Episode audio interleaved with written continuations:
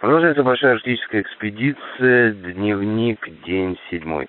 Сегодня Арктика наградила нас шикарнейшей погодой, пожалуй, лучшей за все путешествие. Через пять километров активного движения, несмотря на мороз, стало так жарко, что трое из нас решили реально искупаться. На привале разделись по пояс и обильно обтерлись снегом.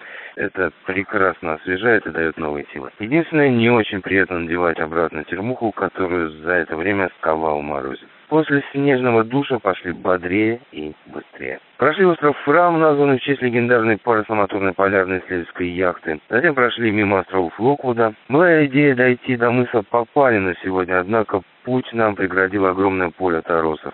Представьте многие километры разбросанных без разбора разнокалиберных ледяных глыб самых причудливых форм и размеров. Их очень интересно рассматривать, но совершенно неприятно через них передвигаться. Но у нас просто не было другого выхода, торосное поле нужно было пересечь. Этот героический Путь во льдах занял около двух часов, и, пожалуй, данный отрезок оказался самым сложным за весь период большой арктической экспедиции. Умаялись жутко. Просто перелезать через снежную или льдовую горку неприятно. Представьте, что вы на лыжах и тащите за собой волокуши, пристегнутые к поясу. Они жутко тяжелые и с каждым переходом становятся все тяжелее. Я ради интереса прикинул, сколько килограммов тянули меня назад. Оказалось, половина моего веса, более 50 кило.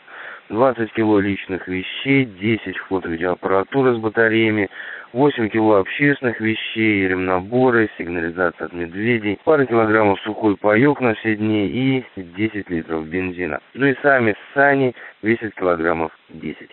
Вот так два часа мы передвигались со скоростью черепашек. Наконец вышли на ровную поверхность, несмотря на то, что вместо стандартных 8 часов мы шли сегодня 9, преодолели мы меньшее расстояние, чуть больше 15 километров. До мыса Папанина так и не дошли, осталось до него 11 км. Но солнце уже собиралось склониться к закату, последнему за это время, ведь завтра в данных широтах наступает полярный день, поэтому ночь ожидается чрезвычайно короткая. Солнце занырнет за горизонт всего на пару часов. Кстати, на закате мы обнаружили, что в этой безжизненной пустыне мы не одиноки.